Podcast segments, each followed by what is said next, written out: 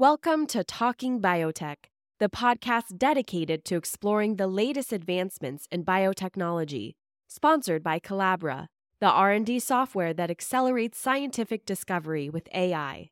Each week, we'll dive into the latest innovations and discoveries with industry leaders and pioneers. Now, here's your host, Dr. Kevin Folta. Hi, everybody, and welcome to this week's podcast. Now, if you're interested in food safety, and most of all, the dreaded toxins in your food, the internet has a funny way of inflating the actual risk presented by modern food chemistries and crop protection strategies. In the industrialized world, we really enjoy access to the safest food supply in human history. We appreciate that more when we start to look at the issues in the developing world and some of the vexing problems that threaten human health from foodborne toxins. But these toxins, they, they don't come from the farmer. They come from nature. Carcinogenic compounds are a result from specific fungal infections that have a tremendous impact on human health. And today we're going to discuss this phenomenon with Dr. Felicia Wu, and she's the John A. Hannah Distinguished Professor at Michigan State University. So, welcome to the podcast, Dr. Wu. Thank you, Kevin. It's wonderful to be here. It's really nice to talk to you. I it uh, twice in the same month, maybe I think. That's right. First time in person. So there's many topics that you and I could have uh, worked on that you've uh, that you've covered in your scholarly work, uh, which really revolves around risk assessment. And well, could you tell us a little bit about what actually you do in your appointment, and maybe a little bit about the chair that you hold? Absolutely, I'm happy to do that. So there are several John Hannah Distinguished Professors at Michigan State University. We were brought into these positions ba- based on a request from a former president of Michigan State University, John Hannah. He was president from the 1940s to the 1960s, and then he endowed these particular endowed chairs with simply the request to do good work for mankind. So that's quite wonderful. So the John Hannah professors at MSU are in a variety of different topics. My area, my endowed chair, is in food safety, toxicology, and risk assessment. But I have friends and colleagues who are working in areas from plant uh, photo- photosynthesis to the evolution of E. coli to food policies in Nigeria. There's so many different areas. And then there are some areas in the humanities as well. Yeah, well, this is really exciting. I think that for the benefit of mankind fits what we're going to talk about today very closely and is a topic that has been really near and dear to my heart for a long time. Um, I've had the opportunity to travel in the developing world and meet many people. And one of the things you find is in a lot of the places you go, you don't meet a lot of old people and chronic illness that comes from foodborne contaminants is a serious issue. And I wanted to talk to you about that because I think most people don't know what these are. And these are a class of compounds that we refer to as mycotoxins. And could you tell me first, what are mycotoxins? I'm happy to do that. Mycotoxins are the toxins or poisons that are produced by fungi or molds that grow in our food crops or in our food in general. So I'm sure everybody listening in to this podcast have seen examples, plenty of examples over your lifetimes of moldy food. And typically we have the luxury in the United States to throw out that moldy food. I think what many people don't realize is that certainly the mold, if you see it, that's a sign that your food has spoiled. But in addition to that, that mold might very well be producing toxins that are carcinogenic, that is, they cause cancer in humans. And the sad thing is that while we in the United States have the luxury of being able to throw out obviously moldy or spoiled food, in many parts of the world where food is more scarce, that's not always a possibility. Now that's a it's a really important point because when we see something even start to go a little bit bad, I mean, I've had roommates who would throw out a gallon of milk just because it reached the date on the label, you know. hmm And food waste is such a problem here, but eh, but but in some places you don't have that luxury. And how bad is it really in terms of the actual risk? I mean, where do we see effects of the toxins in these molds? Well, there's many different types of mycotoxins, and the group that's the known as being the most toxic and the most cancer causing are called the aflatoxins. And sometimes this is simply shortened to aflatoxin to describe this group. And these are mycotoxins that are produced by the fungi Aspergillus flavus and Aspergillus parasiticus that primarily infect corn and peanuts and a variety of tree nuts like almonds, pistachios, walnuts, macadamia nuts, hazelnuts, all of the all of the nuts. Mostly because so the Aspergillus genus of fungi tend to prefer warm climates. So aflatoxin is typically a problem in foods that are grown between roughly maybe 32 degrees north and 32 degrees south latitude. If you can imagine that, like that band around the equator, typically the tropical and subtropic regions of the world. And why are they not such a problem in the United States? I mean, we grow lots of corn, things like that. Uh, isn't this something that could show up here? Because these fungal, like uh, aspergillus, is rather ubiquitous. It is rather ubiquitous, Kevin. And in fact, aflatoxin is a problem here in the United States as well. It's perennially a problem in corn and peanuts that are grown in the southern US states. Every once in a while, I guess the most recent example was 2012, when there are very hot and dry summers throughout the Midwest, then aflatoxin ceases to be only a problem in the US South and it actually migrates northward, such that a large proportion of the Corn Belt has aflatoxin problems as well. And that's why there were such huge economic losses to the tune of over $1 billion to US corn growers in that particular year, 2012, because of the high aflatoxin levels in corn. Wow. So when you say that there's high levels, but obviously we're and and losses, obviously we must have some sort of system that can monitor and and, catch it and and and solve the problem. So how is that different in the United States versus the developing world?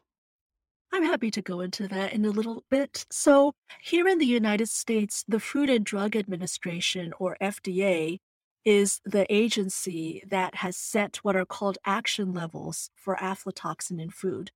Action levels, practically speaking, for us to think about is that FDA says this amount of aflatoxin is allowable in, say, our corn chips and our peanut butter and our almonds, but then any higher than that, and it is not allowable for human consumption.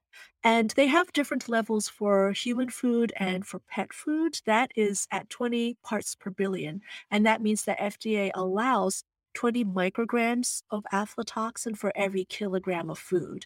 But then for other types of animal feed, for livestock and poultry like chickens and swine and cattle, there are all these different action levels, and typically they're a little bit more relaxed.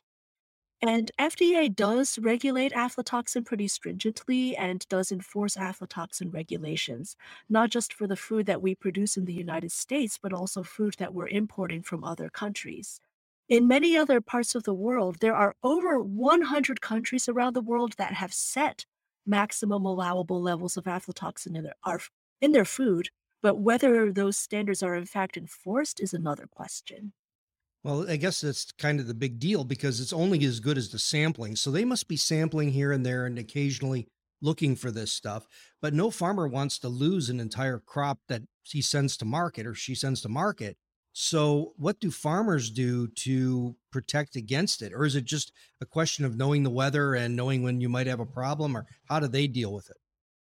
That's a great question, Kevin, because the enforcement of aflatoxin action levels occurs in the United States all along the food supply chain. So the grain elevators, for example, if they get a lot from a corn grower that has excessively high aflatoxin levels, then they could very easily just reject it. So in a way, the grain elevators are partnering with the FDA as well as food processors further down the line. So our food is checked for aflatoxin at many different points along the supply chain. And farmers know this. And so obviously they want to keep the aflatoxin out of their food supply, but they know that there are certain conditions, such as when there's a lot of insect damage on the corn or on the nuts, or when it's a very hot and dry summer, or when there's actual visible mold growing on their crops, then they might do something such as filing an aflatoxin related insurance claim. Many of our farmers in the United States uh, purchase crop insurance that's very heavily subsidized by the US government. And then when there are problems such as hail, such as other bad weather conditions such as drought, excessive heat, a lot of insect damage, a lot of weeds, or even aflatoxin problems, so they can file an insurance claim. Now, you mentioned the threshold is at 20 parts per billion, like the action level. That's correct?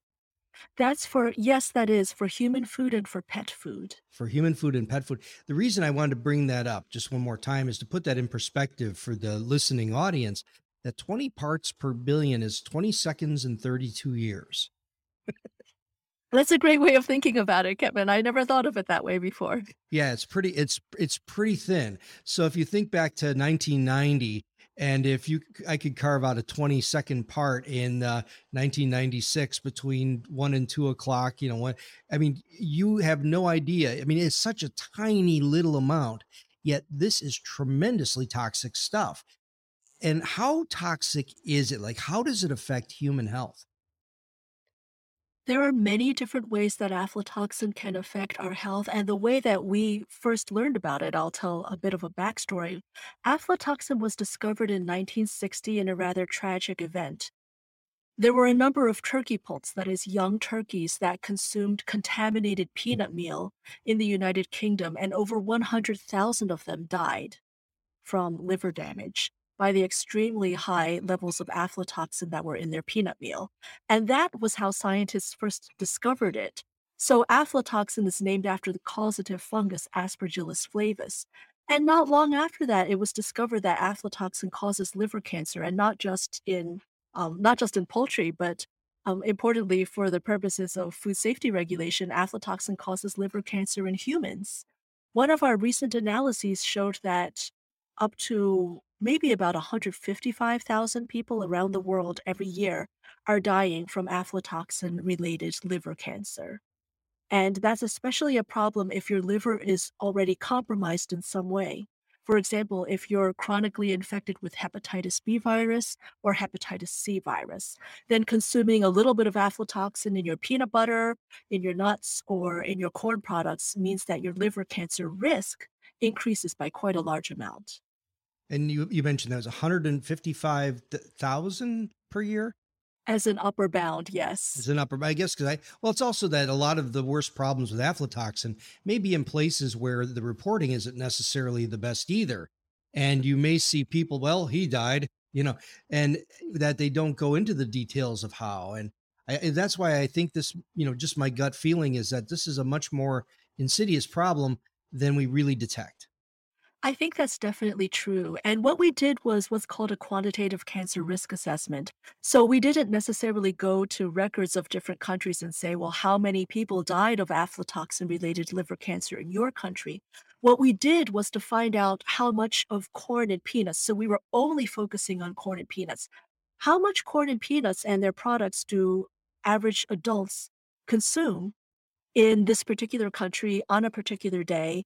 What's the prevalence of hepatitis B virus infection in that country, and how much aflatoxin has been found in corn and peanuts from that particular country or that region of the world. So we did a fairly extensive literature search on this, and then we imputed how many liver cancer cases were caused by aflatoxin.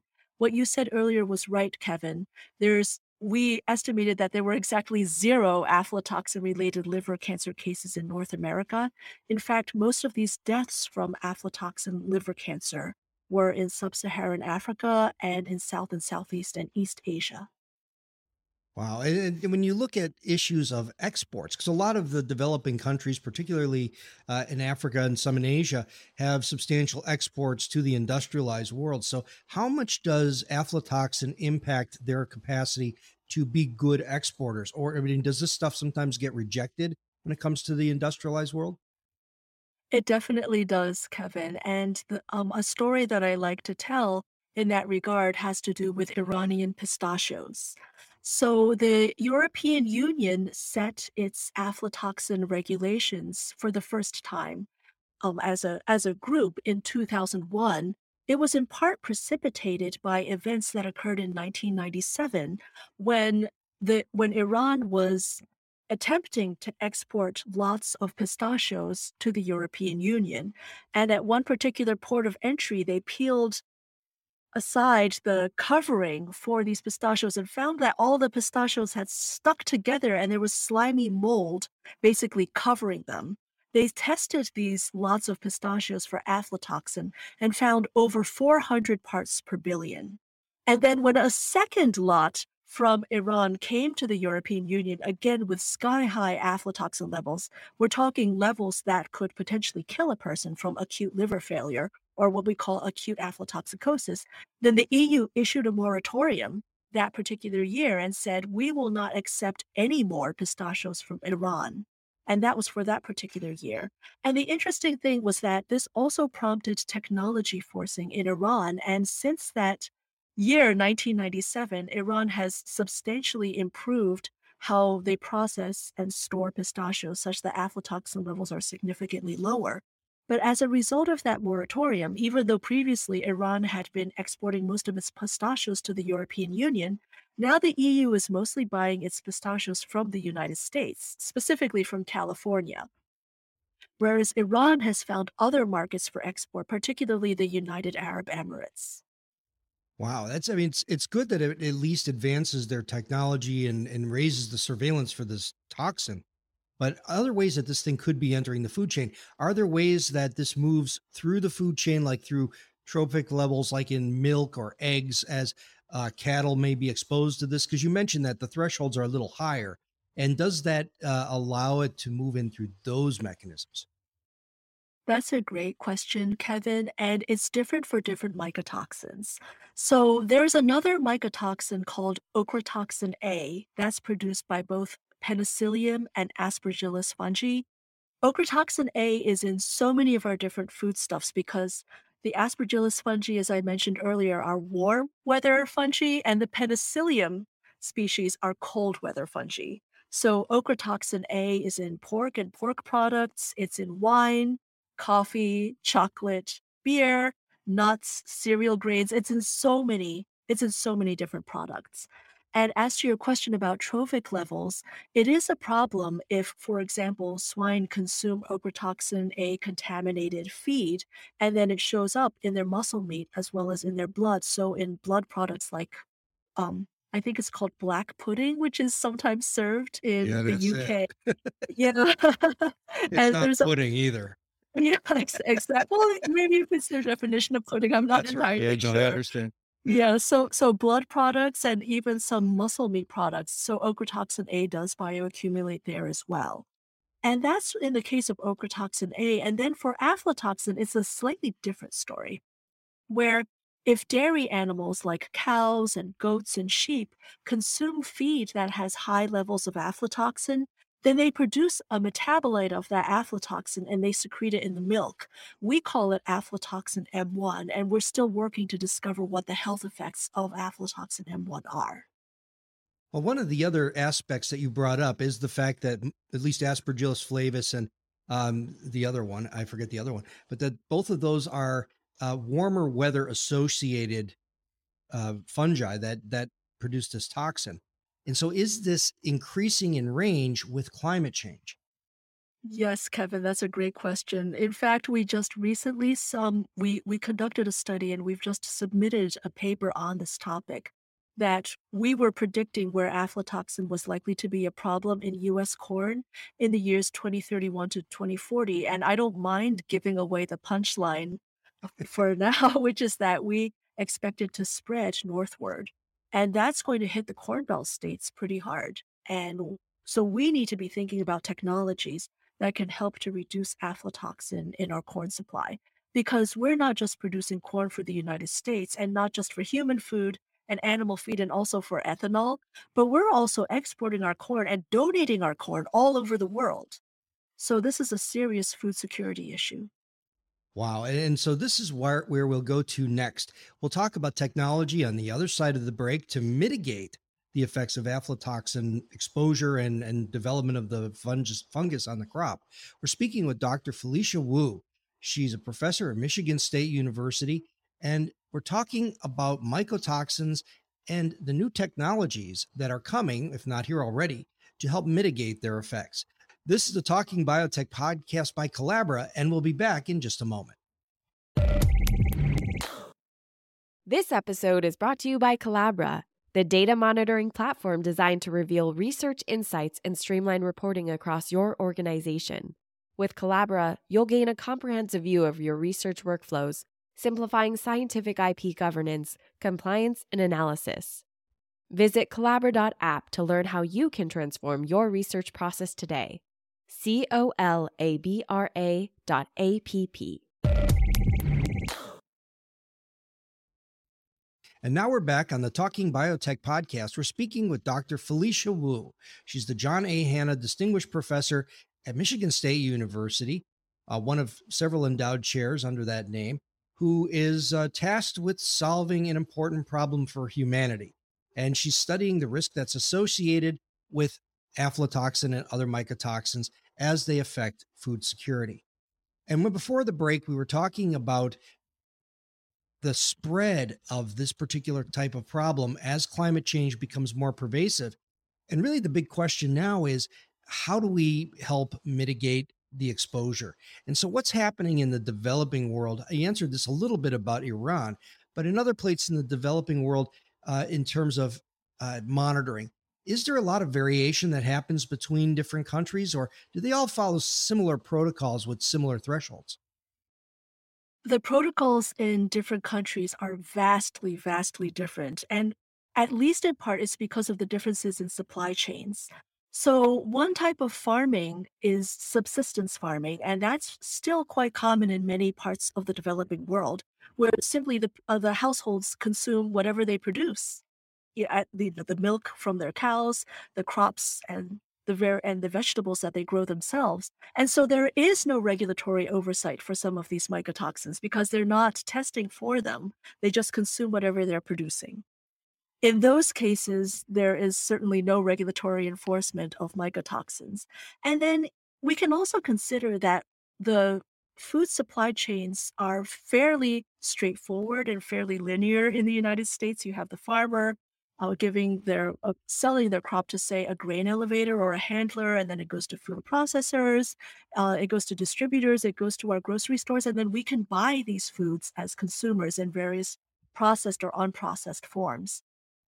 In other parts of the world it can very easily be the case that a farmer produces a certain amount of their food and then they just wait for um, handlers to come door to door to their houses and say, well, this is the price that I'll offer you for your corn. And then the farmer has a choice to say, well, I don't really like that price. And then another one will come along the next day and maybe purchase it in that case. And then in some cases, all of these different lots of corn or other crops can be stored in a central facility and then sold either locally or sold more nationally. There's so many different variations on food supply chains. And that's where it, food safety enforcement becomes a bit more of a challenge.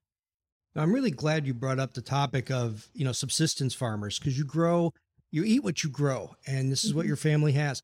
And a few years ago, when I was in Uganda, I had the opportunity to meet um, Brett Ryerson, who was working with the World Food Program, and I interviewed him there. And he was talking about one of the ways that they mitigate the spoilage is by placing the family's corn in a uh, hermetically sealed hopper, like a big thing in the house, like a like a like a big cylinder that's sealed, and and then the air is forced out of it. And in that vacuum, it, the, the fungi grow much slower because there's no oxygen to respire. And that this was a huge breakthrough in food security for subsistence farmers.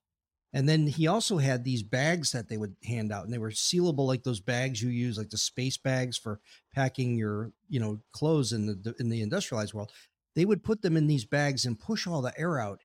And he told me the story of one woman who would grow coffee and her life radically changed because she could grow a crop and transport it and harvest it and it wouldn't spoil. And it was a very sweet and sad story. She came back to him and he said, How are you doing? Is everything going great still? And she said, No, everything's going horrible. Um, I, I, I, everything's absolutely horrible. And he said, Well, what happened? She said, My bag broke. Oh, And no. so something as simple as a hermetically sealable plastic bag was her lifeline to becoming uh, moving to an entirely different level of standard of living.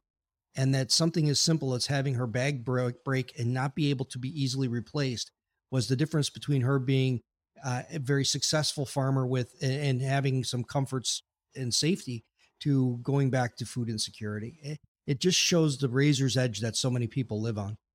That is so true, Kevin. And that's why it's important that if we develop technologies in certain parts of the world and then provide them in other parts of the world, we have to figure out how these technologies can be sustainable in those communities such that they don't have to be waiting for another bag like the woman that you describe.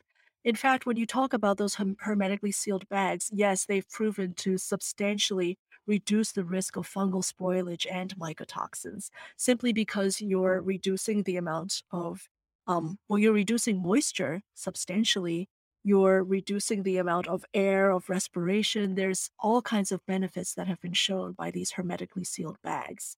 If I can tell the story of an extreme contrast to that story, my colleagues and I have conducted a study in southwestern Nigeria in which we found that typically the the corn that they're growing in the fields usually has lower than 20 parts per billion aflatoxin, which I mentioned was the US FDA standard.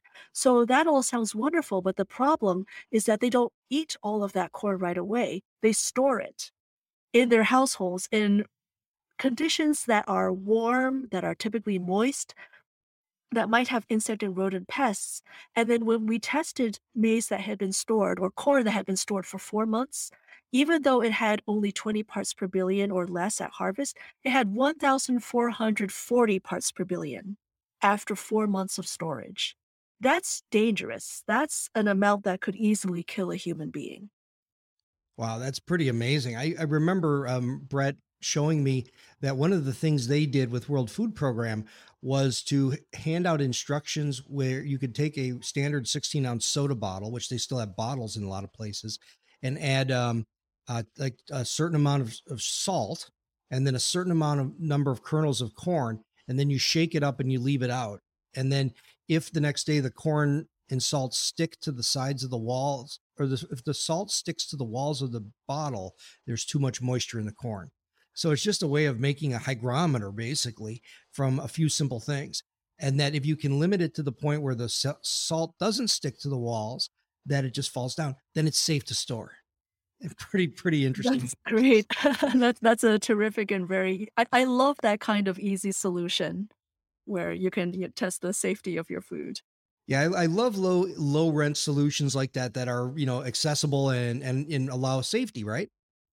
But let's flip the, you know, flip the other side of the coin and talk about some high tech solutions because we, you know, talking biotech, biotechnology does have a place in this. And this is why I get excited about the story because here we have a substantial risk that's worldwide and spreading. And of course, more pronounced in some areas than others. And that is really focusing on the developing world. Here in the industrialized world, we have genetically engineered corn and specific traits that limit insect damage. So, how are things like BT effective in limiting fungal invasion and the potential production of uh, aflatoxins? I'd be happy to talk a little bit about genetically modified BT corn. I think that our audience has probably heard of BT corn before. It's one of the earliest genetically modified crops that was planted not just in the United States starting in 1996, but all over the world. As of today, about 82% of the corn, the field corn that we produce in the United States, is BT corn. So, what is it? BT stands for Bacillus thuringiensis, which is a soil bacterium. Back in the 1930s, scientists in Germany, in Thuringen specifically, found that this soil bacterium killed particular insect pests. And by the 1960s, they found a way to gather this bacterium and to use it as an organic pesticide to spray on crops to control insect pests. But then there was that was a bit of a problem because this spray would just easily fall right off the crops or wash off or blow off really easily.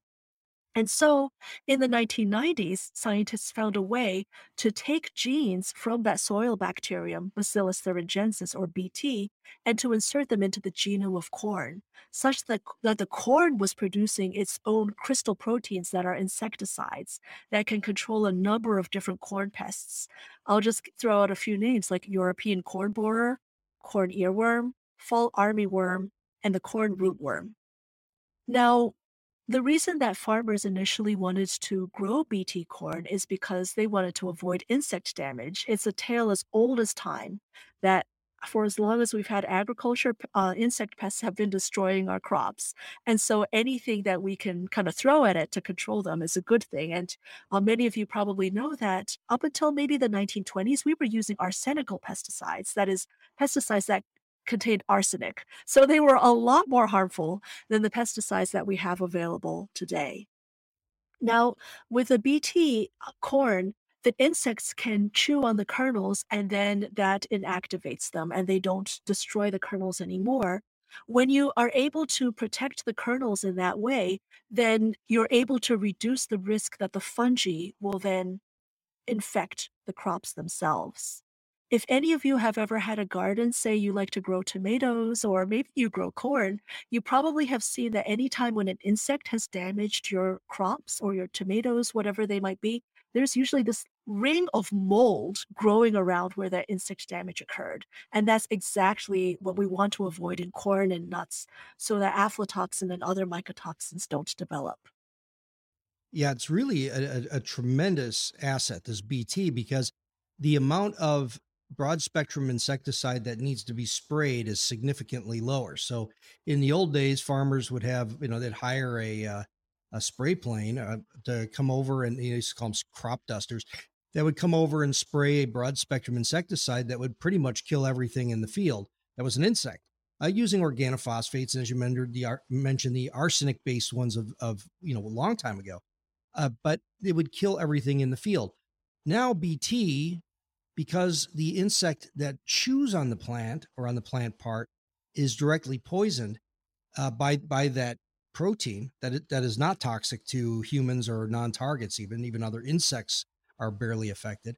The target insect becomes uh, it dies from it. It means you don't have to use insecticides and that you maintain a lot more insect biodiversity in that field including the predators of the insects that are chewing on the plants and so this is why, yeah, it's such a great, such a great solution.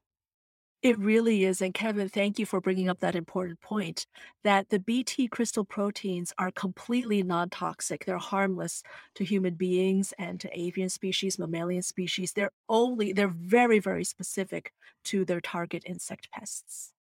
One of the other approaches I've really liked, and actually we've had uh, guests on the podcast with um, a number of uh, guests actually with uh, groundnut and with corn um, were around the idea of engineering plants with this technology called HIGS, which is host induced gene silencing. So the host plant, uh, like corn or, or groundnut or whatever, makes a little piece of RNA that flows that eventually moves into the fungus itself and actually shuts down the mycotoxin production.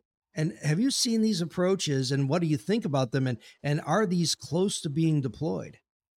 There are researchers at a number of different universities, so University of Arizona, some of my colleagues at University of Arkansas and Texas A&M that are working on HIGS, host-induced gene silencing. And it is exactly as you described, which is basically where the corn is then able to provide a message, so to speak, to the fungus to basically turn off what's called the mycotoxin biosynthetic pathway, such that um, you know, the fungus might still be alive and kicking and doing well, but it's not producing the toxin anymore. And as to whether that's actually being deployed, uh, it's not to my knowledge yet approved for reducing aflatoxin or other mycotoxins, but you probably know we have already approved a version of RNAi corn that is able to control the corn rootworm. So it's already it's already um, approved by the U.S. Environmental Protection Agency. Yeah, it's really cool. A lot of folks don't understand how this can possibly work, but um, when fung when a fungus when aspergillus, uh, certain fungi invade the plant, they have this little thing called an appressoria, this little little like little finger that moves into the plant cell and actually fuses with the plant cell cytoplasm. So stuff can flow from the plant cell into the fungus. And the plant sends this little piece of RNA that shuts down the biosynthesis of uh, aflatoxin. It, it was a great science paper in and or Nature, one of those big ones. But wow, what a cool technology! It's one of those ones that gives me goosebumps. so Exactly. It's fascinating. If you think about, you know, host parasite interactions or, you know, symbiotic relationships, commensal relationships, yeah, breaking down that communication is a key, or enhancing communication is a key way to kind of optimize outcomes. So, what solutions are they implementing in the developing world? I know that, you know, as we mentioned in the beginning, here you are uh, creating crops on your own space, or maybe having a small, you know, uh, market that you serve if you're a farmer in certain areas, a smallholder farmer. But really, this is a question of food scarcity and tonight's dinner versus worrying about, well, maybe I'll get sick in 20 years. You know, how, how, what's actually being done there? And are people really aware of it? That's a great question, Kevin. For one of my earliest projects that was funded by the Gates Foundation in Kenya, when our team uh, spoke with corn growers in Kenya, we were trying to tell them about the problem of aflatoxin and saying, you know, this causes liver cancer. This is something that, you know, could could be a problem in say 10 to 20 years. And they would come back to us and say, well, we don't care about what happens in 10 to 20 years. We just need to put food on the table now. And so what we found was that giving this message of cancer prevention was not really that effective if what they cared more about was how they could get food on the table or have some money to purchase basic supplies just for living. And so, and many countries around the world have not adopted any genetically modified crops. And so they um, are not necessarily approving of BT corn as a means to reduce aflatoxin or other mycotoxins. The message that we wanted to convey, and I think the ones that are important to understand, is that uh, corn and peanuts and other crops might actually have very low levels of aflatoxin just, you know, in, in the field or when you harvest them. It's primarily storage where aflatoxin can really bioaccumulate and can cause a lot of problems. So anything that people can do to improve their food storage, which by the way is not just for um, certain countries around the world like Kenya, but also here in the United States. I think e- uh, everything that we know about how to store food better so that it lasts longer and it doesn't spoil quickly is really important. And I think most of us know the basics. Keep it as cool as possible. Keep it as dry as possible. It actually doesn't do that much good, even if you put, say, a bag of you know spinach in your refrigerator. If it just happens to be well, full of moisture, it's going to spoil even in refrigerated conditions. Keep it as dry as possible, keep it cool, make sure there's not any sorts of pests that are running around and vectoring fungi or causing other kinds of damage. And it's true for us here in the US, it's true all over the world. And definitely, if the food is stored for too long, then maybe it should just be um, in certain parts of the world. Maybe it can be fed to certain animals that are more tolerant of aflatoxin, or it should simply be disposed of. Yeah, you know, when you mentioned the part about uh, more worried about dinner tonight, you know, what's going on right now than 10 years. You know, we really don't focus on 10, 20 years out because food insecurity is present now. It breaks my heart because here you have technologies that exist today that we know work at least in the laboratory and in the field to some degree, and that these are not being deployed full throttle because you have you know uh, governments in places like Kenya that for years rejected genetically engineered crops because of the paper with the uh, three lumpy rats in, nine, in 2012 and then uh, and then you have the issue of now you can't export to other nations because they may not share your uh, interest in genetic engineering. And so for me as a scientist who you know looks at the work of folks like monica schmidt and others who just you know i just am enamored at the fact that these these technologies are there and they were created to help people yet the paper was published 5 years ago and that technology is not solving a problem. It's true that there are many types of crops that have been developed using various biotechnological methods, and they aren't gaining a lot of acceptance or use around the world for a variety of different reasons, including precautionary policies, including the worry about trade with certain parts of the world, including the European Union, which technically, I, I guess, I guess ever since um, the dawn of GM crops being commercialized since the 1990s, they've had a much more precautionary stance against crops created from biotechnology than, say, the United States or Brazil or Argentina. And of course, um, we don't want to jeopardize our trade to any part of the world. And I think that that has held back many countries and their farmers from planting biotech crops.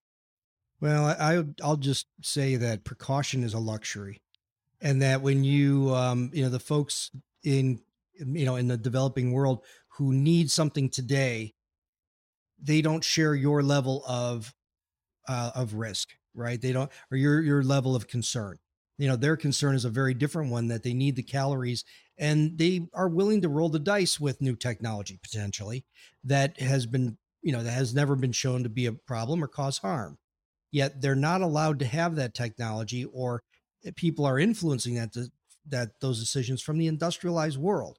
And you know, I don't mean to get you know too cranky about it, but it's something that keeps me awake at night because I sit and think that's why this podcast is here.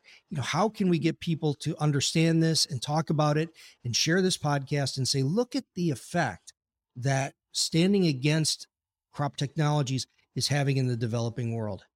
And we have problem that we could solve. We could solve it. We or at least strongly reduce the risk yet we can't because Europe won't accept the crop that this con- that this country exports, or uh, you know that, or the government uh, has a different level of tolerance, which you know usually ruled by a few more elite folks than the subsistence farmers that are in the field. And so, anyway, I don't mean to get too cranky. Maybe, but what are some other solutions that are potentially on the horizon? Do you mean in the field of biotechnology or in general? Well, in general, I mean, I- am good across the Mhm. board. So it could be biotechnology, but are there more simple things that people can do in the developing world that, you know, maybe, I don't know, you know, some sort of uh, solar dryer or so? I don't know. Is there any new technology that could assist in limiting the risk? Yeah, that's a great question, Kevin. So there are many different uh, possible solutions that are both technologically feasible and also cost effective. So you alluded to one of them, which has to do with um, dry well, drying food adequately.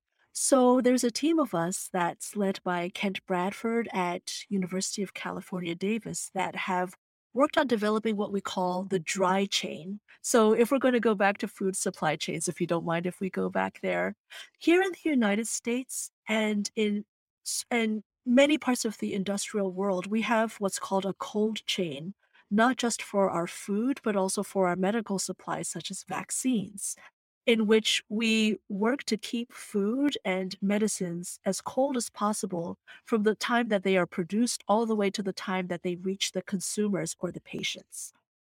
And that really is, as you alluded to earlier, Kevin, a luxury because in order to keep food and medicines dry, I'm sorry, to keep them cold, we need electricity.